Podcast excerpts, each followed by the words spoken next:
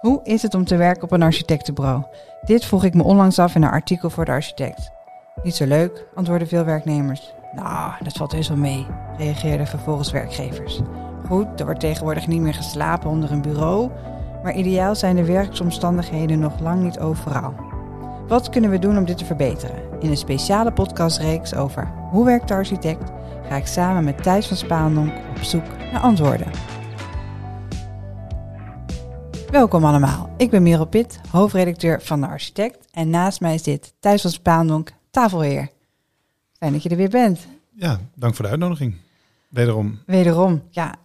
Nog uh, de zesde aflevering uh, hebben we vandaag. En we gaan het vandaag ook onder andere hebben onder de voorwaarden waarin architectuur tot stand komt.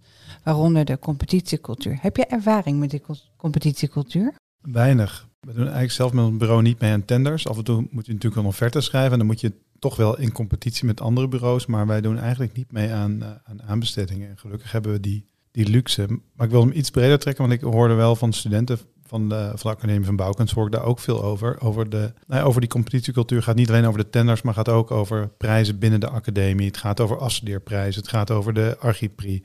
Dus je bent permanent bezig om jezelf eigenlijk te verkopen en je plan te verkopen.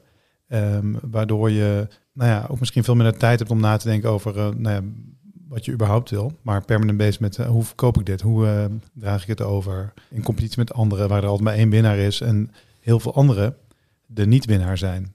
En, en, past dat wel bij een vak waar we, waar we vooral heel veel samen moeten werken.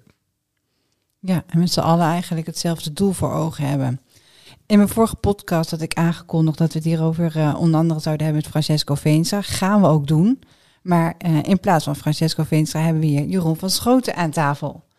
Um, daar zijn we hartstikke blij mee, want Jeroen, uh, hierna komt Francesco alsnog. En dan we hebben vandaag het gesprek met Jeroen. Jeroen, al in 1982 richtte jij samen met Roberto Meijer architectenbureau Meijer van Schoten op. Correct. Correct. Ja, dat is 40 jaar geleden nu precies.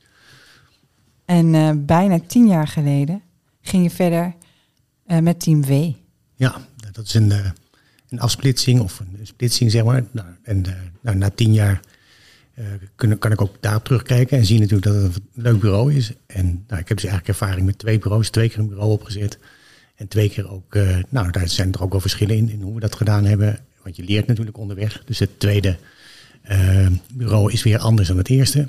Maar beide vind ik eigenlijk nog steeds, ben ik trots op. En zijn mooie bureaus geworden. Kan je wel zeggen, ja, jullie hebben allebei, beide bureaus hebben veel gebouwen eigenlijk in Nederland gerealiseerd. Zeker. Um, je hebt uh, richting architectuur gestudeerd op de Academie van Bouwkunst in Arnhem. En je bent uh, BNA-voorzitter geweest. Eigenlijk hebben we deze laatste drie afleveringen zijn drie oud BNA of ja, twee oud BNA-voorzitters en één huidige voorzitter. En je bent ook bestuurslid bij de Dutch Green Building Council geweest. geweest. Ja. En bij de um, PEP, de Personal Experience Program voor Young Architects. Ja. Kortom, je hebt inderdaad naast twee bureaus ook op andere vlakken veel meegemaakt in de architectuur. M mijn dagen duren langer. Ja, wat ideaal. Ja, ja dat is toch lekker. Ja, jij slaapt niet. Nou, nee, dat valt wel mee hoor. Maar ik ben wel meest denk in het indelen van mijn tijd. Wat goed. Ja. En, en uh, terwijl ik op uh, weg was naar mijn eerste vakantiebestemming deze zomer, belde je mij. Want je had mijn artikel gelezen. Ja, nou, en, en dat artikel is natuurlijk, ik heb natuurlijk het zicht op wat dicht bij mij is. Dus ik, ik heb geen oordeel over alle bureaus, dat zou onzin zijn. Um, maar ik vond het artikel wat uh, een aantal facetten onderbelicht laten. En een van die dingen is natuurlijk dat wij gewoon, nou ja, Thijs net ook al zegt, um, een deel van ons vak is extreem competitief. En, en de opdrachtgevers, Europese aanbestedingen, grote opdrachten worden vaak natuurlijk in competitie uitgeschreven. Dan moet je tegen vier goede bureaus uh, het opnemen na een preselectie. Dus je gaat ervan uit na de preselectie dat alle vier de bureaus of vijf bureaus, dat die natuurlijk eigenlijk zo'n opdracht prima zouden kunnen. Um, en dan is kwaliteit een aspect wat beoordeeld wordt en het andere aspect is honorarium. En dat is natuurlijk waar een beetje een valkuil zit. Dat als je vier bureaus vraagt in concurrentie een honorariumaanbieding te doen, dan moet die honorariumaanbieding ook scherp. Uh, je verliest statistisch gezien zeg maar zo'n 75% van je tenders, want één op de vier win je en uh, drie verlies je er die verloren tenders moet je kunnen compenseren in degene die je wint. Maar het honorarium is ook onderdeel van die uitvraag. Dus eigenlijk ehm, leidt het tenderen van dit soort opdrachten altijd op projecten die heel erg onder druk staan, financieel onder druk staan voor het bureau. Je zet jezelf helemaal klem. En daarmee zet je dus eigenlijk je medewerkers klem. Want uh, ja, dan, dan ontstaat er een cultuur dat overwerken niet betaald wordt. Dat mensen uh, stageloon krijgen in plaats van een volwaardig loon. En dat doen we elkaar dus aan. Um, nou, en daar zouden we denk ik het over moeten hebben. Um, als je de cultuur op bureaus wil veranderen, moet je zorgen dat de honoraria en de, uh, de omstandigheden waarbinnen je kan werken, dat die natuurlijk op orde zijn. We hebben ook uh, Marlies Rome gesproken over de jaren negentig. Zij vertelde dat daarin ja, heel veel mogelijk was. De honoraria lagen veel hoger en uh, er was ook veel plek voor experiment. Herken je dat? Ja, enorm. Um, um, als ik gewoon ook kijk naar de tenders die wij gedaan hebben en het honorarium wat je kon krijgen ten opzichte van de bouwsom. Nou ja, dan, ik ga niet alle details helemaal vertellen, maar zeg maar een grote opdracht voor bijvoorbeeld een ministerie heb ik gedaan, was ons honorarium. Uh, toen de tijd voor een 85% opdracht was bijna 5%. Tegenwoordig is dat 2, 2,5%. Dus dat is echt in een periode van 10, 15 jaar is dat bijna gehalveerd. En, en is het hoeveelheid werk dan hetzelfde gebleven? Uh, dat zou het behoren te zijn, maar dat is het dus niet. Dus ook die projecten ga je minder doen. Ja, precies. Ik denk ook dat de kwaliteit dus onder druk staat en ook de hoeveelheid werk die je levert. Um, volgens mij is er, ik denk een jaar of tien geleden, ik denk in de vorige, ja, en het, zeg maar net na de crisis of in de, in de vorige crisis, een onderzoek gedaan volgens mij door Atelier Kempetil, ook naar de Europese, aanbestedingscultuur. En een van hun conclusies was volgens mij hetzelfde, dat per saldo de hele architectensector er per aanbesteding gewoon financieel op achteruit gaat. Dus het is eigenlijk een sector die zichzelf aan het cannibaliseren is met elke aanbesteding die gepubliceerd wordt. Um, een van hun adviezen was, of een van hun observaties, want die aanbestedende diensten zeiden de hele tijd, ja, maar dat is de schuld van, Euro, van Europa, van Brussel, zeg maar, dus Europese aanbestedingen. En eigenlijk was hun conclusie, nee, dat is niet zo. Het is de Nederlandse interpretatie van de Europese aanbestedingswet. En um, je kunt die op een hele andere manier inrichten. Tuurlijk. Um, zie je dat dat gebeurd is of eigenlijk helemaal niet? Uh, nou, dat anders inrichten is dus niet gebeurd. Dus, uh, maar dat zou wel kunnen. Dus het is inderdaad een, een vooral een Nederlands probleem op dit moment, denk ik. Uh, ik weet niet helemaal hoe dat natuurlijk in alle andere Europese lidstaten gaat. Maar ik merk wel dat in Nederland er gewoon ook bijna lachend gedaan wordt door selectiecommissies als een honorarium heel erg scherp is. En ik heb ook wel eens opmerkingen gehoord vanuit mensen die dan in een commissie hadden gezeten van ja, dat bureau is vier ton scherper dan een collega. Uh, is dat nou een reëel honorarium? En dan was het antwoord, ach, meer werk komt er altijd. Weet je, dus, dus zelfs opdrachtgevers realiseren zich soms dat ze werk veel te scherp inkopen. Maar denken, nou ja, dan is dat eerste geld maar vast verdiend en meer werkgevecht krijgen we toch wel. Maar dat lokt dus architecten uit om nog scherper te gaan schrijven, omdat je een cultuur krijgt zoals je die bij aannemers kent, dat je dus altijd maar om meer gaat lopen zeuren. Nou, dat is natuurlijk um, ja, het woord erenloon, wat ze in België nog hebben, dat is ver weg. En een oplossing zou kunnen zijn, heb je daar ideeën over? Um, nou ja, een oplossing zou kunnen zijn of um, een, een, bodem leggen in een honorarium. Dus als je een uitvraag doet, dat je zegt dit is een, een bodem en daaronder willen we als opdrachtgever niet. Dan moet je als opdrachtgever de markt natuurlijk goed kennen en dan uh, ben je dat deel in ieder geval kwijt of wordt dat minder extreem. In Zwitserse tenders gebeurt het wel dat als je meer dan een bepaald percentage afwijkt van het gemiddeld honorarium, dat je uitgesloten wordt. Dat kan zowel naar boven als naar beneden zijn. Dat kan ook een manier zijn om dat extreem laag en scherp inschrijven te voorkomen.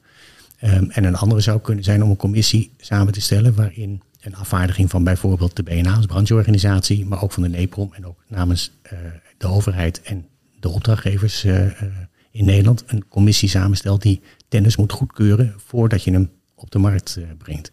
Want er wordt nou gewoon eigenlijk helemaal niet goedgekeurd. Nou, kijk, de, uh, wat er nu vaak gebeurt is dat uh, overheden zijn bang om Europees aan te besteden, vinden ze moeilijk en zijn bang om een fout te maken. Huren een partij in die dat dan voor hen regelt. Die is erbij gebaat dat er zo min mogelijk inschrijvingen zijn. Dus wat gebeurt er? Je vraagt hoge referentie-eisen, hoge eisen aan uh, wat, wat een bureau al gedaan heeft. Dat is namelijk verifieerbaar, dat is makkelijk. Nou, dan blijven er vier, vijf over. Die zijn uiteraard natuurlijk kwalitatief goed en hebben het vaker gedaan, maar sluiten natuurlijk ook heel veel uit. Ehm, en daarmee krijg je ehm, nou, die, die, hele snelle vernauwing. En dan wordt er door zo'n bureau ook gezegd van nou, uh, schrijf hem maar op deze manier uit. En dan gaat hij de markt op. Dus eigenlijk moet je ook die partijen die uh, selecties uitschrijven, die zou je moeten helpen om dat beter te doen. Ik hoorde ook, um, Marlies Rome doet het wel eens, maar Jolijn Valk adviseert het ook als BNA-voorzitter, dat wanneer je een tender voorbij ziet komen waarvan je denkt, ja, onder deze voorwaarden uh, kan je gewoon eigenlijk geen kwaliteit maken en kan ik ook gewoon niet meedoen financieel, dat je dan een brief stuurt. En als het ware ze opleidt die mensen om een betere tender uit te schrijven. Heb je wel eens een brief gestuurd? Ja, en we hebben ook wel eens uh, daarover ons beklag gedaan bij de, bij de BNA hè, als brancheorganisatie. En die doet er dan ook wel wat aan. En soms is het dan ook daadwerkelijk zo dat een uitschrijvende partij uh, zich, nou zich daar rekenschap van geeft en dan dingen aanpast. Maar dat is eigenlijk een zeldzaamheid. De meeste partijen zijn vrij arrogant en uh, hebben zoiets joh, we hebben een jurist in dienst en die heeft het allemaal nog eens uitgeplozen en het is prima zo.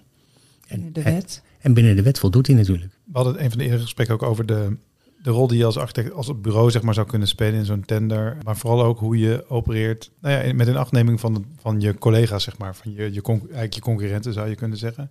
Um, dus op het moment dat je dus veel te laag inschrijft voor een, uh, voor een aanbesteding, ben je ook niet per se solidair zeg maar, de rest van de sector.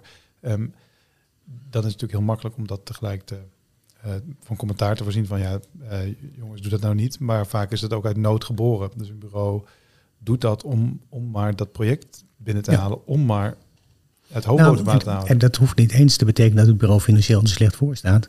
Maar als je steeds gevraagd wordt naar referentieprojecten die niet ouder zijn dan bijvoorbeeld vijf jaar, dan moet je weer een school hebben om weer in te kunnen schrijven voor de volgende school. Dan maar en, voor een minder honorarium. En, en, dan zie je op een gegeven moment in je opdrachtportefeuille, dan zie je gewoon van, oh jee, ik moet nu echt een school uh, gaan doen, want anders ben ik zo meteen, leer ik eruit, kom ik er nooit meer in. En dat is natuurlijk heel vreemd. Hè? Dus ik heb aan Rotterdam Centraal Station gewerkt. Nou, dat is opgeleverd in 2014. Nou, dat is nu acht jaar geleden, dus ik heb daar niks meer aan. Dus als referentieproject kan ik dat project niet meer opvoeren, want dat is ouder dan zeven jaar. Alsof je het niet meer kan. En even, maar dat is dan nou ja, nog de klaagzang van een gevestigde architect. Maar stel je nou voor dat je een jonge architect bent en je wil die markt betreden, dan is het nu eigenlijk nog veel triester. Want je komt eigenlijk gewoon nooit aan je referentieprojecten. Dus hoe kom je nu als jonge architect toch een keer um, nou ja, in zo'n in zo'n eindronde terecht? Dat is bijna niet te doen. Nou, dat is voor het vak natuurlijk slecht, want dat betekent dat de vernieuwing eigenlijk niet op gang komt en dat je alleen maar carrière kan maken binnen een groot al bestaand bureau. Nou, dan moet je dus in die cultuur van dat bureau, moet je je opwerken en moet je je plek veroveren. Nou, dat is nu eigenlijk ook, uh, nou, voor de creativiteit van ons vak en de kansen voor jonge mensen, is dat natuurlijk eigenlijk gewoon slecht. Ja, is het tijd voor actie dan? Ja, absoluut. Ja ja, het is een beetje raar natuurlijk dat als je als gevestigde orde gaat oproepen tot, uh, tot een revolutie. Maar uh, het is revolutie wel nodig. zelfs, ja. Nou, het is wel nodig. Ja, er moet echt iets gebeuren. Want je, je, je merkt ook dat eigenlijk nieuwe jonge bureaus, hoeveel aanwas van jonge nieuwe talenten is er. Ik kom uit een periode dat de woningbouwverenigingen het fantastisch vonden met jonge architecten te werken. Nou, die tijd is echt voorbij. En dat was voor ons natuurlijk een fantastische opstap. En dan deed je een paar van die projecten, dan had je geoefend, dan kon je steeds meer. Nou ja, en dan was ook de volgende stap mo mogelijk zonder dat Europese aanbesteden. Het Europese aanbestedingen zouden de markt juist transparanter moeten maken uh, en meer toegankelijk. Maar dat is eigenlijk tegenovergesteld is gebeurd. De markt is minder toegankelijk, is meer gesloten en is, is eigenlijk exclusiever geworden. Is dan zo'n open oproep, zoals in Vlaanderen en België veel gebeurt, uh, een oplossing? Nou, ik denk het wel. Ik denk dat in België op dit moment ook meer jonge architecten doorbreken dan in Nederland. En eigenlijk was het altijd andersom. Nederland was juist het land waar jonge architecten de kans kregen om een eerste goede opdracht te krijgen. Nou, dat is wel een beetje voorbij aan het gaan. Ik merk het ook aan uh, hoe architecten kwaliteit beoordelen. Dat uh, op dit moment Belgische projecten hoger worden beoordeeld dan Nederlandse. Ja, nou ja, een rijkere voedingsbodem. Hij begint bij ons schaal te worden. En komt dat dan ook uh, door die verantwoordelijkheid die je hebt als architect op dit moment in het proces? Ja, dat is een interessante vraag, dat, dat weten we natuurlijk niet. In België ben je natuurlijk als architect voor veel meer verantwoordelijk. En daardoor heb je natuurlijk ook een sterkere positie binnen het proces. Wij zijn natuurlijk toch een beetje naar de zijlijn gedelegeerd. Um, en daarmee wordt je positie natuurlijk minder sterk. En dus ook je invloed op het uiteindelijke resultaat. En ja, goede architecten moeten gewoon verantwoordelijkheid nemen ook. Hè. Dat is de andere kant. Dan moet je dus ook de verantwoordelijkheid nemen voor het totale project. En ook voor het opgeleverde resultaat. Ja, Merel, die, die zei in de introductie, je bent ook betrokken geweest. In ieder geval bij de, bij de PEP, zeg maar. Dus de, het opleidingstraject. Zeg ik dat goed? Is dat opleidingstraject wat je eigenlijk... Of is dat de BEP? Ik haal die twee altijd door elkaar. Nou, dat is bijna hetzelfde. Het, het gaat over de twee jaar verplichte beroepspraktijkervaringsperiode nadat je TU hebt gedaan. Of, of in Wageningen hebt gestudeerd landbouw. Of als uh, uh, ja, landschapsarchitect. Daarna mag je de titel voeren. En dan mag je de titel voeren. Dus dat is eigenlijk om je, uh, je toetreding tot het register te organiseren en te regelen. En dan, en dan gaat het vooral over de, de, de uitoefening van het vak. Ja, dus, de, dus het, het ontwerpen daarvan wordt aangenomen dat je dat voldoende kan, want je hebt natuurlijk die opleiding daarvoor gedaan. Um, en de tweede stap in je carrière die je nodig hebt om zelfstandig architect te kunnen zijn, is dat je begrijpt hoe honoraren in elkaar zitten, hoe een contract werkt. Uh, nou ja, eigenlijk gewoon alles wat er nog bij komt kijken om zelfstandig architect te kunnen zijn.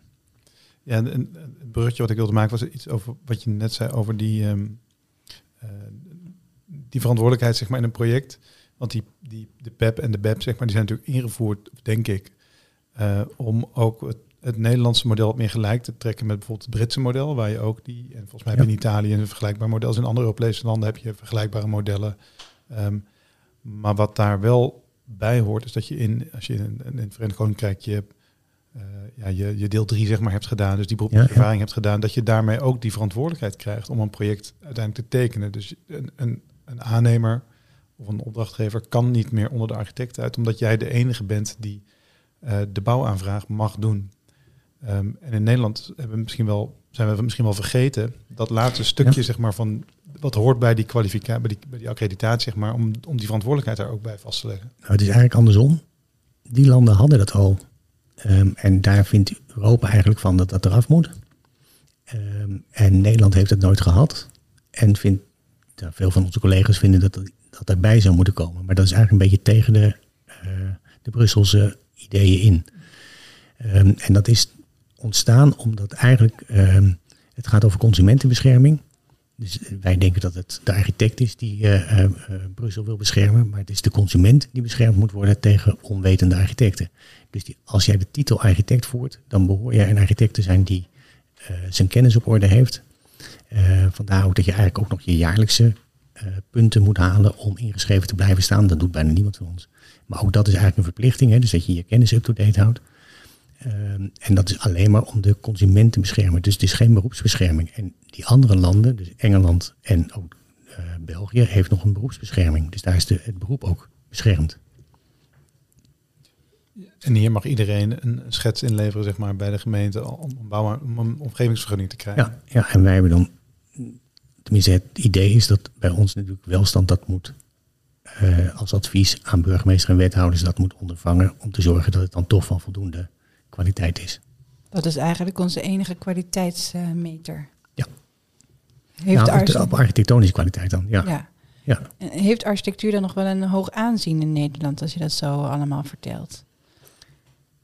Uh, nou, dat is, dat is heel moeilijk.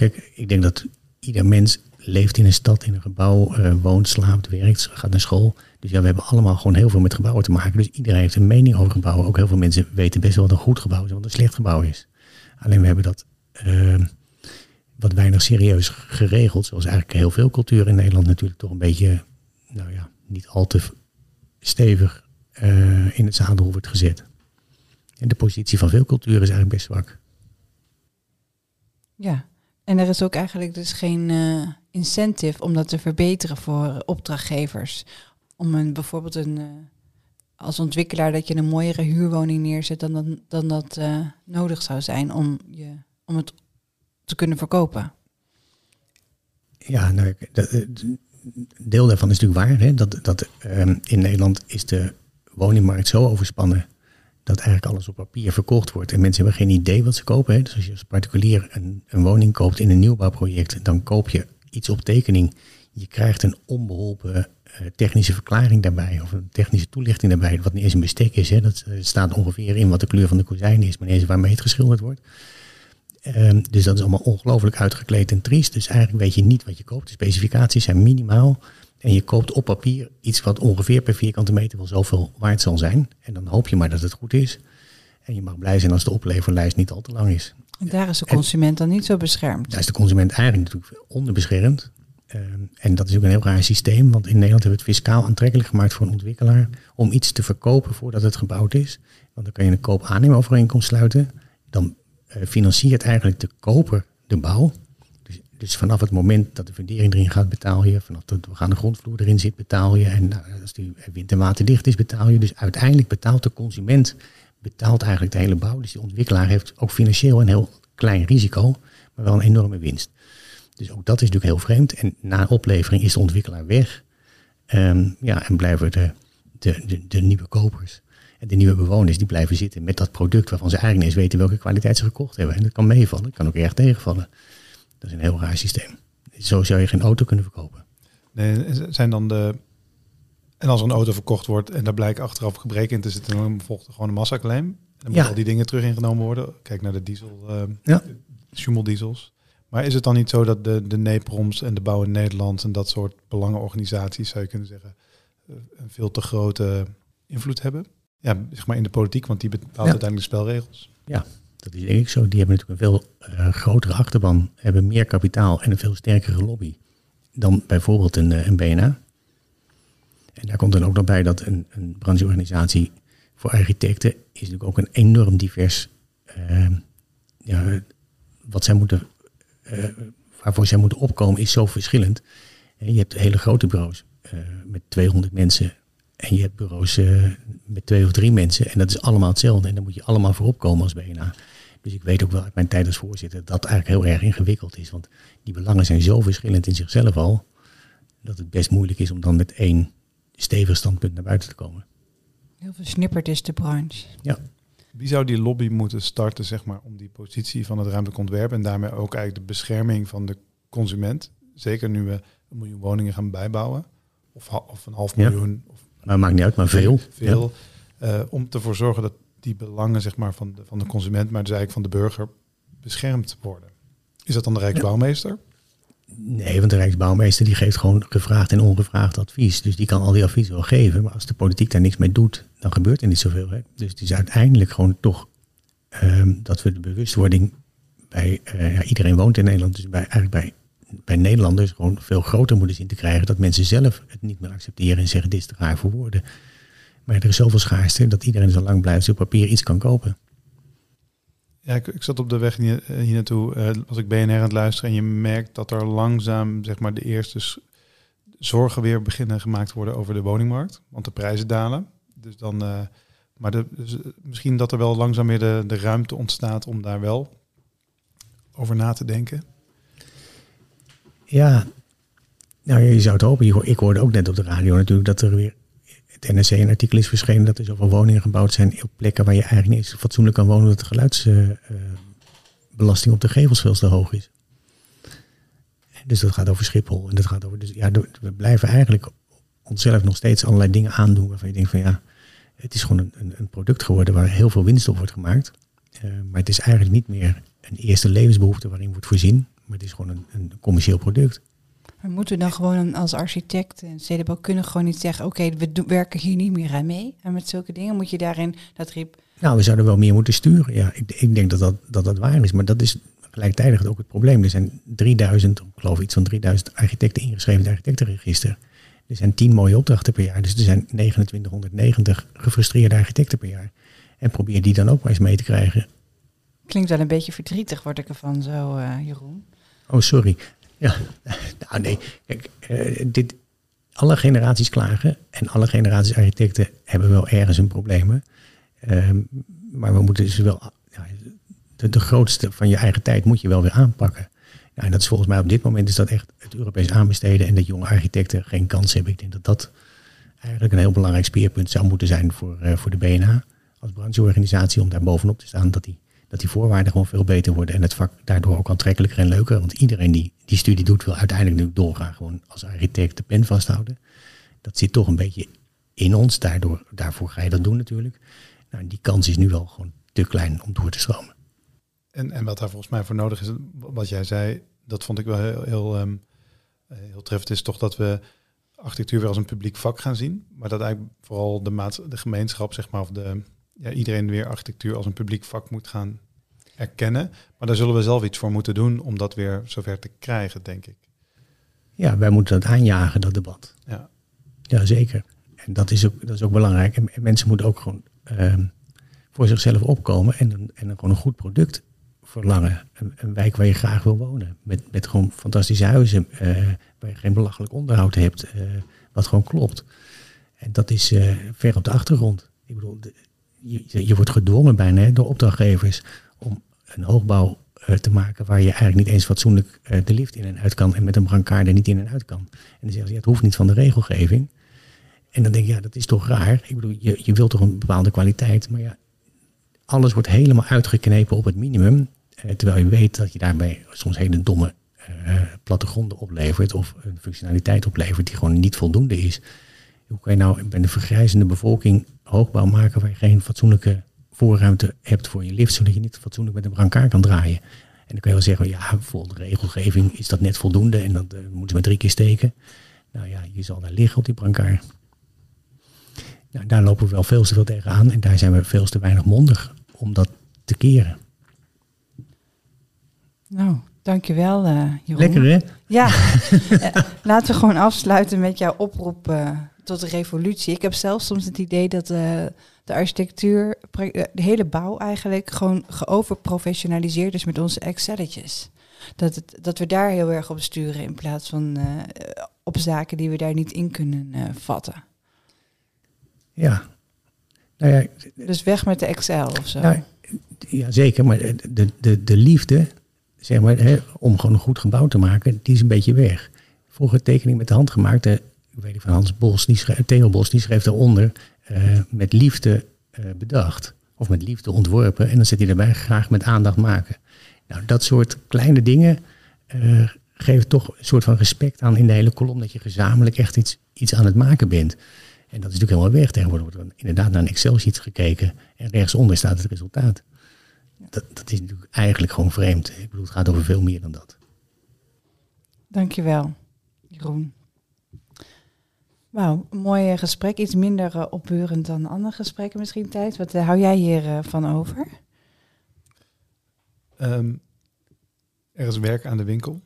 Ehm, nee, we hadden natuurlijk eerder al, werd er gerefereerd aan een, een oproep van een voormalig Rijksbouwmeester, Floris Alkemade, die eigenlijk zei van nee, we moeten gewoon durven veel radicaler afstand te nemen als ontwerpers van het marktdenken. Want dat brengt ons alleen maar verder in de problemen.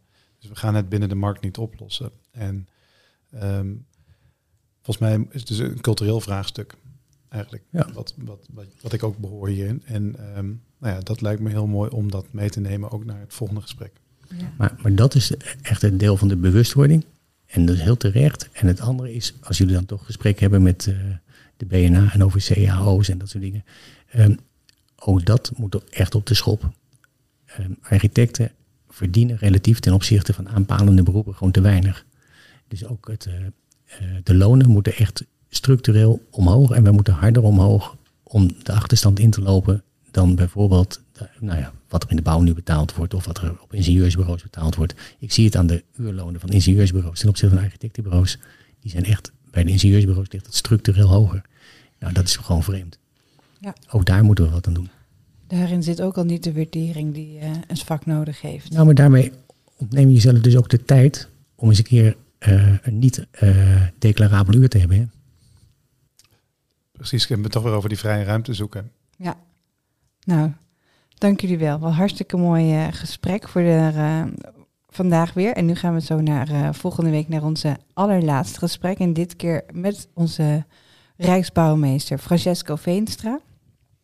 Ehm, ook is hij eh, directeur van vakwerkarchitect en heeft hij daar een, eh, ja, een ander soort model opgericht voor hoe hij zijn bureau ziet en hoe hij dat wil leiden. Dus ik ben erg eh, benieuwd naar dit gesprek. Ik zou zeggen, hou alles goed in de gaten. En ehm, het gesprek, dat komt op eh, 5 december online. Een mooi Sinterklaas cadeautje, onze laatste aflevering zou ik zeggen. Dank jullie wel.